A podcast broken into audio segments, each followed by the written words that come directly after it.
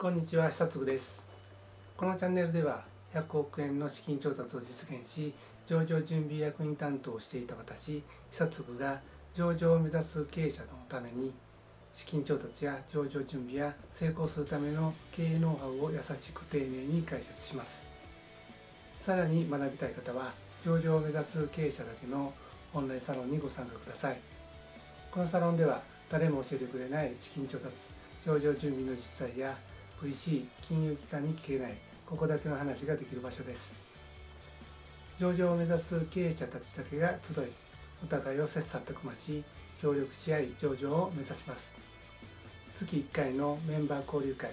勉強会や講演会無料相談などが受けられます。概要欄にリンクを貼っています。ご参加お待ちしております。ストックオプションとは会社の役員や社員があらかじめ定められた価格で自社株を取得できる権利のことを言います。前回は実現したいことと避けたいことは何かを決めストックオプション総数を決めた上で各ストックオプション発行時に誰に何個割り当てるかを決めてストックオプション行使条件を新株予約権割当て契約書に落とし込んで会社と対象者の間で締結するということでした。無償ストックオプションを初めて発行するときにやるべきことをイメージできたと思います。しかしこれらは最低限知っておくべき知識です。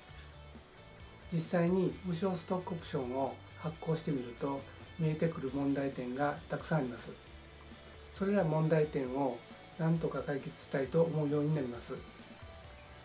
全てを知り対処することは難しいですがある程度は理解して対処したいでしょう。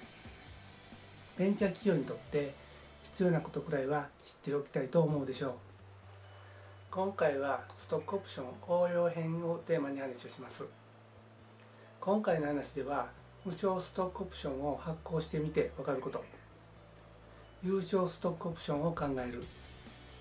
信託型ストックオプションを考えるについて話をします。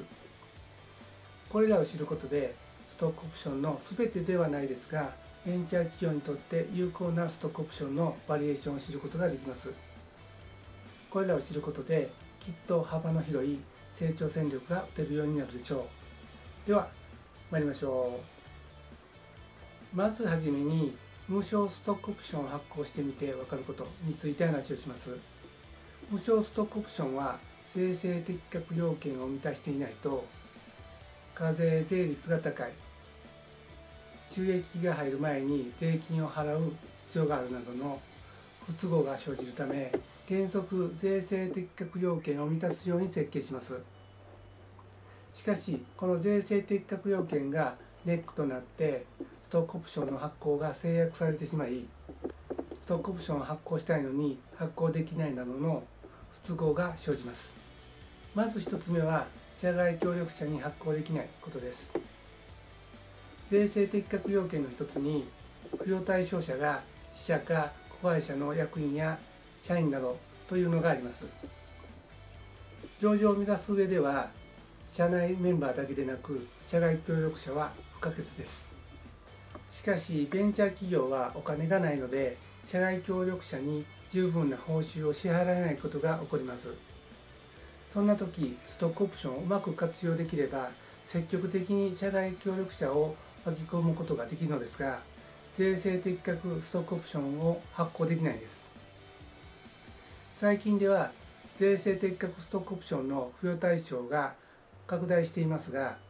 国家資格取得者や大学教授や元上場企業役員などまだ条件が厳しく使い勝手がよくありません。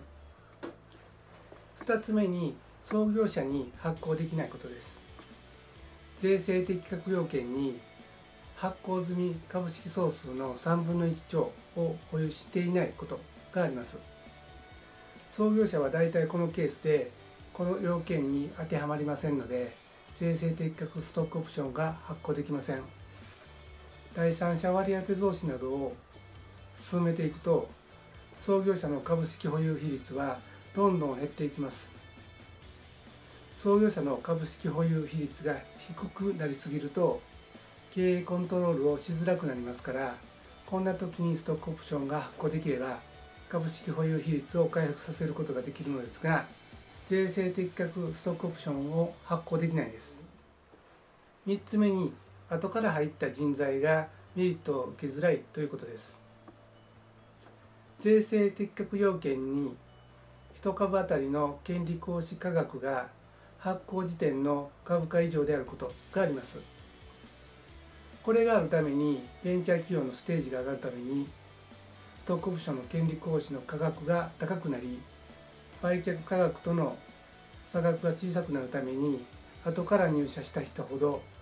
ストックオプションのメリットを享受しづらくなります。後で入ってくる人材の方が優秀なメンバーが多く上場に対する貢献度が高くなる傾向があるので不公平感が否めなくなります。4つ目に期待した通りの活躍をしてくれないことです。ストックオプションは早く発行するほどストックオプションのメリットは大きくなりますが付与対象者の上場への貢献度は読みにくくなります。期待をしてストックオプションを発行したにもかかわらず期待通りではなかったということが起こります。そうすると発行した会社側は非常に残念ですし他の対象者からも不満が出てきます。次に優勝ストックオプションを考えるについて話をします。社外協力者や創業者は税制的確ストックオプションを発行できません。ですから彼らにストックオプションを発行したい場合は優勝ストックオプションを考えるといいでしょう。ただし優勝ストックオプションではストックオプション価格を設定する必要があり付与時にその金額を支払わなければいけません。支払いが発生することから会社側はストックオプション価格をできるだけ小さくしたいと考えますがこれがたびたび問題となることがあります。優勝ストックオプションは公正な評価額で発行されなければいけませんので知識を持った専門家に算定してもらいましょう。専門家への算定依頼は100万円ほどの費用がかかることを忘れないでください。費用はかかるもののうまく使えば社外協力者を積極的に巻き込むことができますしまた創業者の株式保有比率を維持できる非常に有効な手段です。次に信託型ストックオプションを考えるについて話をします。無償ストックオプションでは後から入社した人材がメリットを受けづらい。期待した通りの活躍をしてくれないという欠点があります。これらの欠点を解消するためにできたのが信託型ストックオプションというスキームです。これは発行時に権利行使価格を決めるけど誰にいくつ付与するかは決めずに信託すなわち預けておくということです。そうすることによって貢献度に応じてストックオプション付与を可能としまた後から入社した人材にも安価なストックオプションを付与できるようになりました。ただし信託する資金が必要で創業者等が拠出しなければいけません。またそのためのストックオプション価格の設定をしなければいけませんので専門家の力が必要です。ストックオプション価格の算定には100万円ほど費用がかかるのと同時にさらに信託会社に支払う費用が必要になります。これらの費用が発生するもののストックオプションでよく問題になる不公平感をなくすいいスキムだと思いますので検討する価値は十分にあると思います。いかがだったでしょうか？今回はストックオプション応用編をテーマに無償ストックオプションを発行してみて分かること。優勝ストックオプションを考える。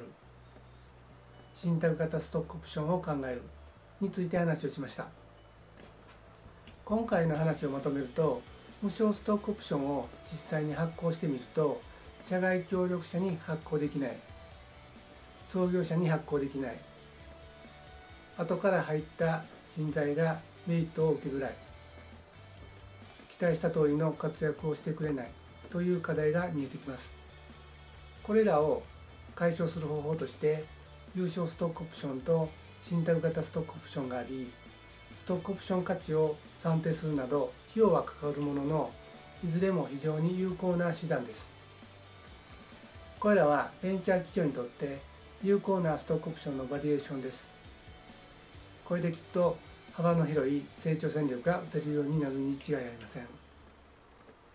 どうもありがとうございました。さらに学びたい方は上場を目指す経営者だけのオンラインサロンにご参加ください。